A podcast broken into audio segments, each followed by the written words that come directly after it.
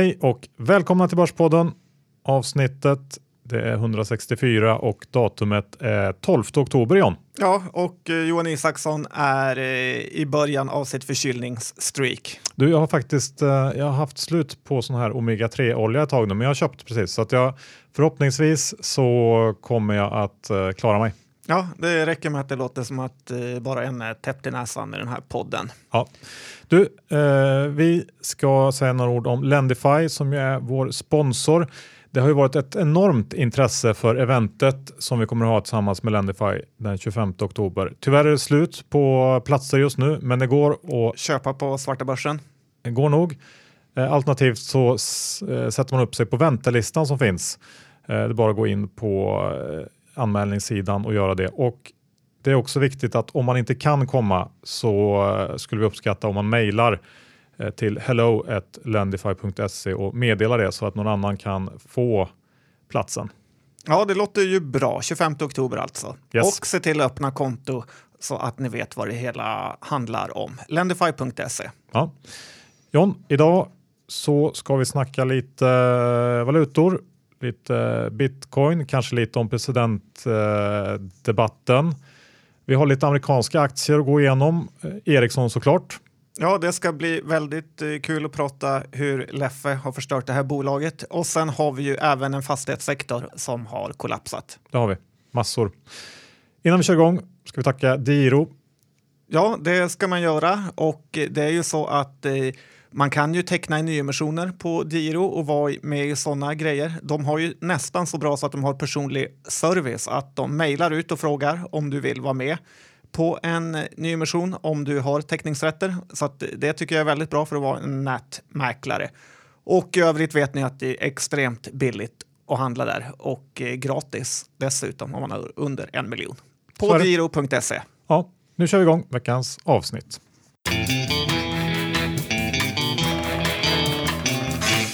Johan, Dr. Bass Isaksson, index är i 1447 och eh, trots att börsen eh, och olika sektorer går ner så är det något annat eh, som växel drar upp så att vi har inte fått någon riktig nedgång ändå. Nej, så är det ju verkligen. Eh, idag har vi ju eh, Ericssons monstervinstvarning som ju drar ner index rejält, men tar vi bort Ericsson så är vi ju faktiskt på ett hyfsat plus idag. Så att eh, riskviljan finns ju definitivt kvar i börsen. Complacency som du brukar prata om. Ja, det får man nog eh, säga att det är. Rapportperioden har ju smugit igång lite grann. Nästa vecka så eh, börjar det på allvar och eh, ehm, jag tycker att det, det känns som att det är ju höga värderingar överlag och jag tror att det blir väldigt svårt för, för eh, många bolag att eh, leverera siffror som lever upp till de här kurserna vi ser. Vi fick ju en liten försmak idag eh, av Ericsson som vi ska återkomma till senare. Eh, och för några år sedan så tyckte jag att sånt här brukar alltid rätta till sig. När man kände att det var eh, lite för dyrt inför rapportperioden så brukar det komma ner lite grann och vice versa. Nu så är det, känner jag mig lite mer vilsen kring det här eftersom eh, Fundamenta har ju mer eller mindre spelat ut sin roll på börsen nu. Eh, Så att jag, jag känner mig lite osäker men, men eh, det ska bli kul med rapporter i alla fall. Ja, det kan ju finnas väldigt, väldigt bra tradingmöjligheter om aktierna står här uppe och rapporterna blir dåliga. Ja, så är det. Jag tänkte att vi ska blicka ut över valutavärlden. För det börjar bli stökigt runt om i världen när det gäller valutor. Ja, flash crash i pundet och eh, andra roliga eh, nyheter i Kina. Ja, på något sätt så tycker jag det känns som att det är här som vi kanske börjar se att centralbankerna tappar kontrollen först. Eh, Man ser hur oerhört svårt det är att bolla alla effekter av nollräntor och QE-program eh, och ly- lyckas balansera allt det här så att det inte eh, pyser ut eller ballar, ballar ur i något, på något sätt. Eh, I Sverige, om vi börjar där, så kom inflationen in eh, riktigt lågt igår, vilket fick eh, många bedömare att tro på ytterligare räntesänkning av Ingves och även mer QE, vilket i sin tur försvagar kronan ganska rejält. Och vi ligger ju nu på eh, över 8,80 mot dollarn och eh, runt 9,75 mot euron, vilket ju är, ja, det var länge sedan kronan var så här svag. Kul för våra exportbolag, men det här sätter ju ännu mer press på eh, retail, H&M och alla andra som har det tufft eh, med eh, höga inköpskostnader helt enkelt. Och inte minst, som man inte kanske pratar så mycket om, så blir ju alla vi svenskar fattigare faktiskt i ett globalt perspektiv. Det blir dyrare att resa utomlands, kläder, elektronik med mera kostar mer, vilket ju på något sätt också Ingves vill kanske. Men, men, det är ju inte skoj om man ser det i ett lite större perspektiv. Ehm, en annan reflektion här är ju att um, det här borde faktiskt vända banksektorn i, i Sverige som ju har gått jättestarkt sedan Brexit. Ytterligare räntesänkningar är ju absolut inte det som bankerna vill se och uh, ja, jag håller lite ögonen på banksektorn som jag tror kommer att underleverera nu ett tag framöver faktiskt. Ja, å andra sidan kan det vara bra för fastighetssektorn som har gått ner mycket. Ja, så kan det vara. Men banker väger tyngre. Tittar vi mer globalt då på valutamarknaden så noterade ju den kinesiska yuanen som du sa ett nytt sexårs lägsta mot dollarn igår. Och det här tycker jag man ska hålla lite koll på eftersom finansmarknaden eh, blev rejält skakad av just eh, den här typen av rörelser i yuanen tidigare. Eh, vi hade eh, devalveringen i augusti förra året och eh, även eh, i början av året när yuanen var riktigt svag. Eh, Tidigare så var man väl kanske främst rädd för en stor engångsdevalvering av kineserna och den rädslan tror jag inte riktigt finns här på samma sätt längre. Men det här eh, än en gång visar ju på hur, hur delikat den här frågan är för centralbankerna. Kina balanserar mellan en svagare valuta som gör för, fördelar för exportindustrin men samtidigt får den inte vara så svag så att eh, utflödet av kapital ur landet blir eh, för stor. Och dollarstyrkan som ju också är, det är väl liksom det stora temat egentligen. Dollarn har ju blivit stark på nytt här på slutet. Den gör ju också att hela emerging markets hamnar i, i problem. Mycket på grund av, av en eh, väldigt stor skuldsättning i dollar. Och eh, man kan kanske i viss mån säga att det finns en enorm kortposition eh, i dollarn eh, globalt sett. Så att kontentan är att det snabbt kan bli en ganska ond spiral av det här. Nej, det är spännande tider när centralbankerna är ute på djupare och djupare vatten, Johan. Verkligen, det är det. Och det här för oss väl kanske över till bitcoin.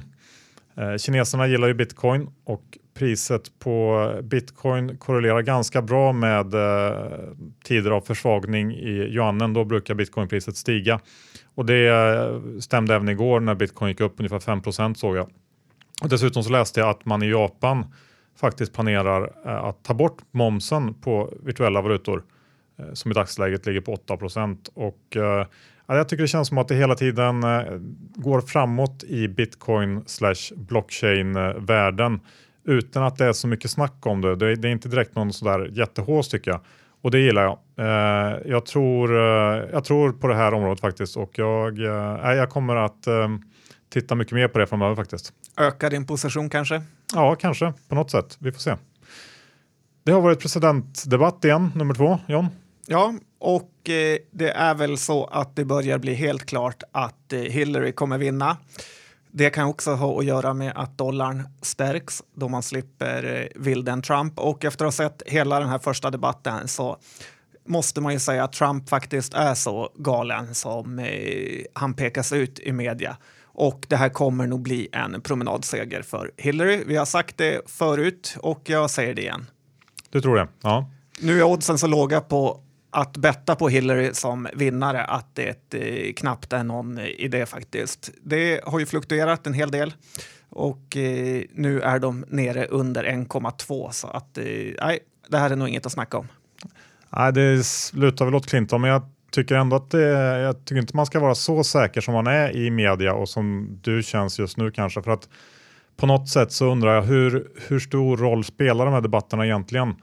Eh, jag tror inte att eh, någon som hade tänkt rösta på Trump blev jätteavskräckt egentligen av det som har hänt på slutet. Eh, på något sätt så vet man ju lite grann vad man får och eh, det handlar mycket mer tror jag om etablissemang mot icke-etablissemang på något sätt. Och det gör också på något sätt att de här debatterna känns mindre viktiga kanske än vad de gör i en mer normal, eh, ett normalt presidentrace. Jag vet inte, vi, vi får se. Det, det, finns ju en sån här effekt av eh, en liten Brexit-liknande känsla och en sån här kanske effekt i olika valundersökningar av att man inte kanske vill säga vad man röstar på. Och, ja, ja, vi får se. Men eh, jag håller väl med om att det, det, känns ju som att Clinton antagligen tar hem det. Ja, du låter osäker, men jag är helt eh, säker på min sak. Ja, men det är bra. Då har vi det eh, fastslaget. Vi pratade lite om fonder för ett par veckor sedan, Jan. Ja, och jag tänkte vi kan ta upp det igen. Det finns ju de, eh, läs Johan Karlström, som säger att eh, ekonomijournalister blir de som inte riktigt klarar katten och får vara med och leka i den riktiga finansvärlden. Lite som att eh, sportjournalister är bittra män som helst av allt hade velat vara fotbollsproffs men eh, som istället skriver bittra kröniker om hur eh, dåligt landslaget är. Eh, läs eh, Robbie Lowell här. Eh, det var ju under buller och bång som Affärsvärlden vid årsskiftet eh, lanserade en egen fond, Affärsvärldenfonden. Och då skulle journalisterna vara med i någon typ av investeringskommitté som skulle hitta de bästa casen. Jag har tittat lite på den här fonden Johan och eh, den har klarat sig helt okej okay, faktiskt. Tittar man på Morningstar så är den lite sämre än Kliens och Prior Nilsson och eh, marginellt bättre än till exempel Dini Gerge och eh, Carnegies fonder. Men alla de här fonderna rör sig kring 11 och 9 procent i uppgång eh, för i år. Men grejen är ju så här Johan, att medan Dini-grabbarna rattar 30 miljarder och Simon Blecher kring 16-17 så är Affärsvärdenfonden bara under 100 miljoner. Och eh, det här gör ju då att det blir ett underbetyg till den här fonden eftersom man har ju helt andra möjligheter med en sån här liten fond. Buffett brukar säga att om han bara behövde förvalta 10 miljoner dollar så skulle han eh, lova eh, att han kan göra minst 50 procent på de här pengarna. Och eh, ju större kapitalet är, desto svårare blir det. Dessutom så innehåller ju Affärsvärlden-fonden för, för, fyra största innehav är H&M som är ju mitt hatbolag Johan, Volvo, Hexpol och Danske. Och det här tycker jag inte är särskilt eh, sexigt. Det här är min eh, första take. Ja, men jag har inte så mycket att, att inflika där om. Nej, och eh, min andra take är ju att eh, gammelmedia tyvärr är på väg i graven snabbare än man tror. För Johan, tar vi Sveriges största affärsmagasin som gör så här mycket gratisreklam för en fond och eh, på tio månader lyckas den bara dra in 100 miljoner så säger väl det kanske lite om attraktionskraften. Ja, det håller jag med om helt enkelt. Så att, um, ja, kul att du håller med mig om något. Ja, jag känner inte att vi behöver gå in djupare och diskutera det här utan jag håller med så att uh, vi går vidare. Bank. Ja, det är så att uh, det finns en hel del riskvilliga personer där ute och uh, gillar man att trada i vilda bolag så finns det ju tre banker som handlas i USA som är hemmahörande i Tyskland eller Schweiz där alla faktiskt handlas i 13 dollar ungefär. Och eh, kan du dem? Ja, det är väl Deutsche Bank, Credit Suisse kanske. Jag vet inte vilket är det tredje. UBS Just det. som eh, är det största. Eh, Deutsche Bank har ju konstigt nog ett eh, belåningsvärde på 40 procent eh, hos Avanza medan eh, Credit Suisse och UBS båda har det lite mer normala noll i det här läget. Eh, det är ju så, är man sugen på att ge sig in i den här riskhärvan så föreslår jag att man köper en tredjedel av varje i de här bolagen. För alla är lite av samma skrot och korn, eh, även om Deutsche Bank har fått överlägset mest eh, uppmärksamhet. Och eh, fick jag välja en av de här tre bolagen så hade jag nog valt eh, UBS då det känns som att den har lite dragits med i härvan av krediten som den kallas på traderspråk och eh, Deutsche. Dessutom är UBS eh, mycket större än både Deutsche Bank och Credit Suisse. så ja, med det här sagt så man ska ju vara galen för att trada de här. Men eh, det är då det brukar vara som mest eh, lönsamt. Ja, jag, jag um, håller nog utanför allt det där. Ja, så gör du. Ja, du 4020 har ju haft det lite tufft på slutet. Ja, det kan man ju lugnt eh, påstå. Han har ju varit med i podden på ett bejublat avsnitt. Eh, men eh, nu verkar hans eh, modell kraschat lite. H&M är ju ett av hans absoluta favoritbolag och nu sista tiden har ju Mekonomen som är hans andra hörnsten fått det rejält eh, tufft. Vdn på Mekonomen fick kicken här i veckan och eh, det är egentligen pinsamt att behöva se hur det här bolaget eh, håller på. Så länge jag kan minnas har vi ju dissat eh, Mekonomen för hur dåligt det styrs och eh, hur eh, sinnessjukt det är att eh, minst tre personer ur ledningsgruppen kommer från Coop. Dessutom så vet ju både du och Johan att deras lagerhållning är väldigt, väldigt eh, dålig. Hur man kan se på sajten och internet hur eh, det ska finnas vissa grejer i en butik och sen när man kommer dit så har de inte den varan. Det känns som hela Mekonomen är rätt misskött faktiskt och eh, det krävs nog rejäla omtag för att få ordning på den här kedjan. Eh, sen har man inte heller lyckats stänga sin avdelning i Danmark som man har pratat om väldigt eh, länge. Nej. Nej, det känns, eh, det känns eh, tufft och jag håller verkligen med om det här med lager. När man kollar ett lagersaldo på nätet, sen åker till butiken för att hämta upp varan och så finns det inte där. Det tycker jag är ofattbart märkligt att eh, att man inte fixar sådana saker. För det gör ju att man verkligen blir arg på Mekonomen som det var i det här fallet. Ja, nästa gång åker man till någon annan kedja. Så är det. Och eh, ja, jobbar man där då kanske det kan vara läge att eh, surfa in på economicwork.se. Ja, det finns en hel del roliga finansjobb, eh, både som analytiker och andra spännande jobb som man kan tjäna bra med flis på. Ja, kolla in. John, vi går väl direkt på morgonens stora händelse. Ericsson kom med en brutal vinstvarning idag. Allt är mer eller mindre katastrof. Omsättningen ner 14 procent på årsbasis. Bruttomarginalen har halkat ner till 28 procent. Låg på 34 förra året, vilket är svårförklarligt lågt faktiskt. Rörelseresultatet eh, strax över nollan, 0,3 miljarder mot 5,1 förra året och eh, då ska man faktiskt också komma ihåg att det här bolaget är en av våra kära dollarvinnare. Så att eh, det är inte mycket som eh, går rätt där. Man kan ju inte låta bli att tänka på uppgifterna om bokföringsfiffel och eh, extremt aggressiv eh, revenue recognition som man säger som eh, kom ut här eh, tidigare i år. För den här typen av, av riktig luftgrop är svår att förklara annars tycker jag. Och jag gissar att eh, de här katastrofsiffrorna delvis är en effekt av det här. Eh, att bokföringen helt enkelt har kommit ikapp verkligheten. Ja, förut kändes det ju roligt när bolag vinstvarnade för det blev lite action. Såklart är det fortfarande kul att eh, trada Ericsson eh, en sån här dag, men det känns lite trist att eh, Ericsson håller på att förintas som bolag. Leif Johansson bör väl ha gjort sitt här och nu. Man kan inte sparka vdn för att Anders eh, Hägerstrand på DI skriver att man ska göra det innan man ens tänkt på en ersättare. Sen gör man ett jättelitet sparpaket och sen vinstvarnar man. Det finns en hel del olika takes på det här. Det ena är att, det ena är att man verkligen vill rensa böckerna för och samband med det här få med sig resterande del av personalen som jobbar kvar i bolaget i något typ av kristänkande. Och det är en ganska vanlig strategi som bolag kör. Alla blir lite mer eh, lojala och förstår att det är kris på riktigt. Den andra taken är ju att det verkligen, verkligen är kris i Ericsson och att bolaget är på väg att dö. Och eh, det är ju också helt klart möjligt. Och eh, den tredje taken, Johan, vet vad det är? Nej det är att Ericsson aldrig borde sålt bort eh, sin bästa del till Hexatronic. ja, det är antagligen där skon klämmer.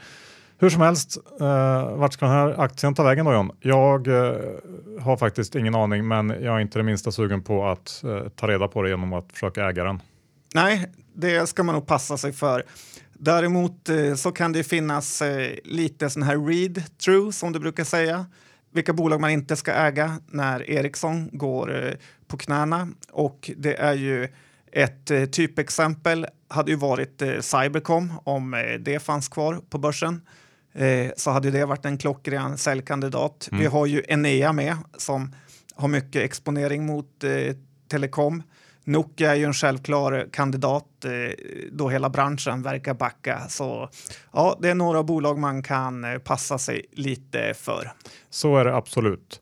Ska vi gå över till en annan sektor som man borde passat sig för för en månad sedan ungefär. Svenska fastighetsbranschen har ju havererat. In, fastighetsindex ner 10% på en månad. Jag såg att Morgan, Stanley var ute och bäsa sektorn tidigare i veckan. Um, man ska väl fortfarande komma ihåg att vi har haft en uppgång på ungefär 600 procent sedan botten. Så att eh, en korrektion på 10 procent får man väl se lite grann i ett perspektiv. Ehm, eh, men man kan väl sammanfatta det i någon slags eh, oro för att priserna börjar bli för höga eh, samtidigt som konjunkturen i Sverige ser ut att ha toppat. Eh, ja, ungefär så. Ja, Johan, du är ju lite mer lagd åt eh, den, det hållet som de säger. Men jag som gillar att eh, försöka fånga upp sådana här eh, fall tror ju att du måste våga gå in och köpa fastighetsaktier nu om du vill eh, tjäna pengar. Och eh, som du sa, en eh, stor anledning till den här nedgången är ju att det är flaggat för högre räntor, främst i USA och det har kommit lite sådana här populistiska mäklarfirmor med lite olika eh, case om att man ska passa sig för fastighetsbranschen efter den här stora uppgång. Och eh, det har ju varit väldigt mycket uppgång och då kan det då och då utlösa sådana här eh, fall på aktien. Och i min bok som trader, så som jag sa, då måste du ta chansen. Eh, det gäller bara att vara smart i sin money management för att inte gå in för tidigt eller för hårt. Eh, och eh, jag kan tycka att idag är en ypperlig dag att börja köpa in sig. Eh, igår fick vi ytterligare kött på benen eh, att eh, det kan vara ett bra läge då inflationen eh, i Sverige verkar vara jättelåg och eh, som du sa i del 1 här att Ingves förmodligen är närmare att sänka räntan än att höja den. Och att då sälja sina bostads eller fastighetsaktier efter de har gått ner med 15 till 25 procent är ju väldigt, väldigt dumt i min bok. För det är mycket bättre att köpa när det är billigt än när det är dyrt. Och eh, Johan, jag tänkte vi ska titta på några bolag här som jag nog tycker är lite mer köpvärda än andra. Ja, vilka är det då? Eh, ja, Balder är ju lite king of kings som man säger och eh, det hade man nog sagt om det var noterad i USA. Nu har vi ju turen att vi har Erik Selin här i Sverige och jag tycker man ska försöka hänga med eh, honom. Det är förmodligen det dyraste fastighetsbolaget, men den här aktien är aldrig billig.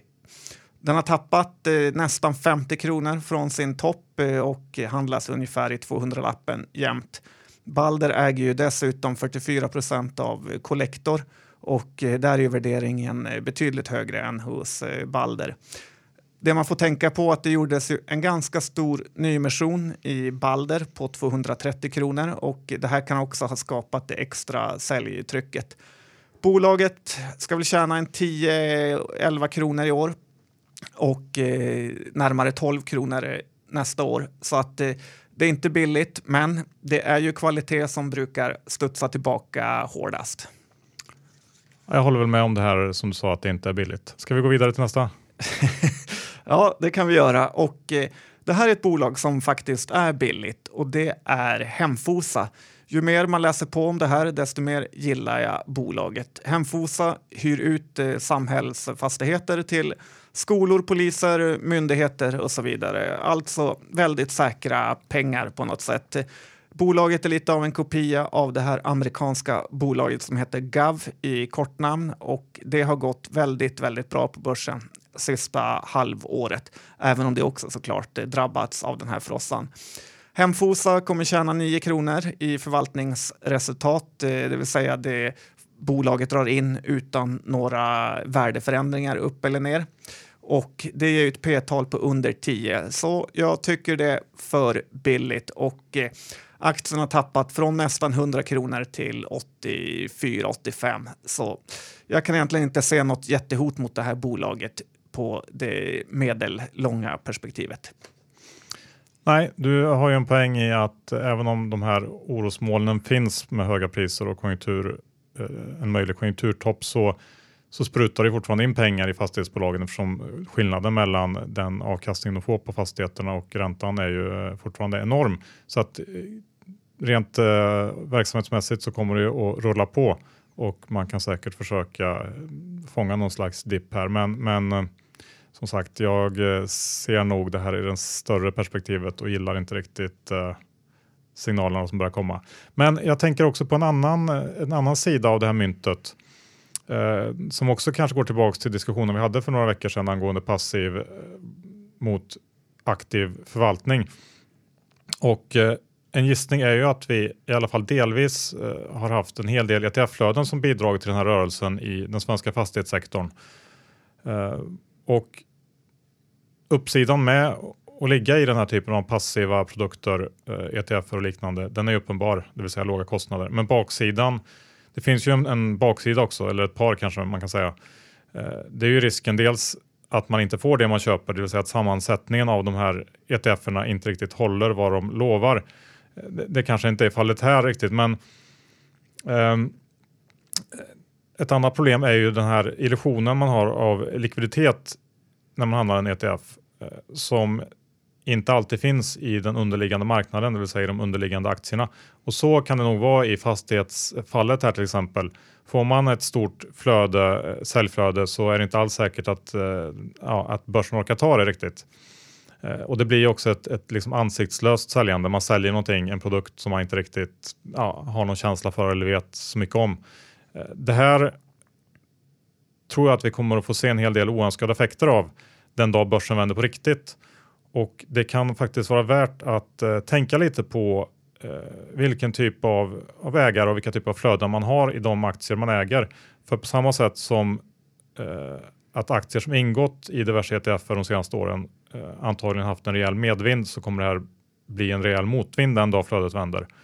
Och eh, jag tänker också att det här kanske kan vara eh, en förklaring i alla fall till att hedgefonder och liknande inte riktigt lyckats prestera i år eftersom så många bolag rör sig liksom i, eh, i korrelation med varandra, i tandem nästan, eh, utan att man riktigt tar hänsyn till skillnaden i fundamenta mellan olika bolag. Men det är väl säkert en diskussion vi får återkomma till. Har du någon inflikning här John? Ja, och eh, det är ju det här med flöden, hur de styr allt på börsen. Och eh, då gäller det verkligen att tänka på att man alltid, alltid har likvida medel så kan man agera på sådana här tillfällen. För att har man likvida medel så kan man tjäna bra pengar ganska snabbt. Och eh, det var en känd tänkare, Johan, som en gång sa att eh, det är lika viktigt att ha en bra money management-förmåga som det är att vara en bra stockpicker. Och eh, det är ju faktiskt en ganska smart sak att säga. Väldigt sant. Och ofta gör jag så här när det blir sådana här stora nedställ i sektorer som jag tycker är spännande, att jag först köper på mig 25 procent av min volym. Om jag mot förmodan träffat botten så kommer man tjäna ganska bra med pengar utan att ha köpt eh, så mycket aktier för att man just har eh, träffat botten och då brukar det studsa upp så mycket fort.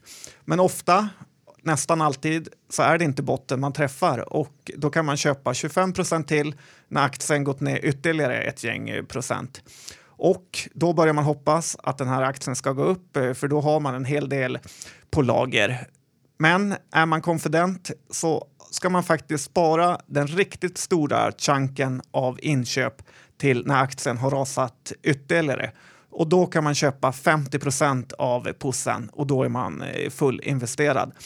På det här sättet så får man det mesta av aktierna när den har gått ner som mest istället för att köpa på sig som man ofta gör i början och köpa på sig mest när den har gått ner minst och sen kan man få nästan börja ta stoppen när man eh, helst av allt vill köpa mer.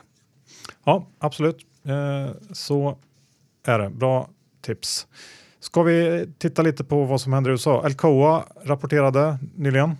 Ja, det gjorde de och alla som följer USA vet ju att Alcoa är ju lite av tjuvstart eller inofficiella starten på rapportsäsongen och Alcoa är lite av USAs Boliden förutom att Alcoa kan gå ner ibland och det kan ju inte Boliden Johan. Nej, det är en bra egenskap som Boliden har. Ja, faktiskt. Eh, Boliden ska väl eh, ha lite cred för att de har skött sin balansräkning väldigt bra under den här eh, negativa perioden för råvaror. Men det mesta är ju ändå tur för att dollarn har gått åt helt rätt håll för dem. Och frågan är hur länge det kan fortsätta. Men hur som helst, Alcoas rapport var riktigt, riktigt dålig och aktien gick ner med över 10 procent igår. Eh, det här är ju också något eh, som kan spilla över på till exempel Atlas och eh, Sandvik när de har rapporter. Så jag antar att många späckar på nedgång där och det vore kul om det hände faktiskt. Atlas kommer med rapport den 20 och Sandvik har vi den 24 Johan. Ja, spännande. Då gissar jag att du är klistrad. Ja, de känns ju dyra, väldigt dyra bägge två. Så att, eh, jag tror ju verkligen på nedsida där.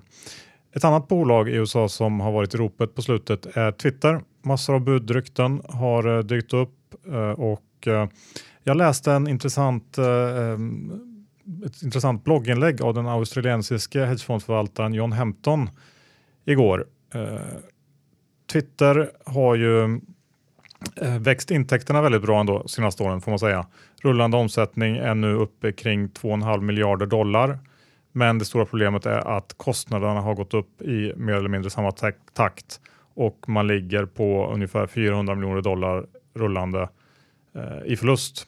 Han tar upp en väldigt bra poäng här att om de här kostnaderna hade lett till rejäla förbättringar i tjänsten så hade det väl varit okej. Okay. Men Twitter ser ju mer eller mindre exakt likadant ut nu som det gjorde för tre år sedan. Det är helt eh, ofattbart egentligen. Man, man, har ingen, man kan inte förstå hur man kan bränna så många miljarder på att skapa ingenting.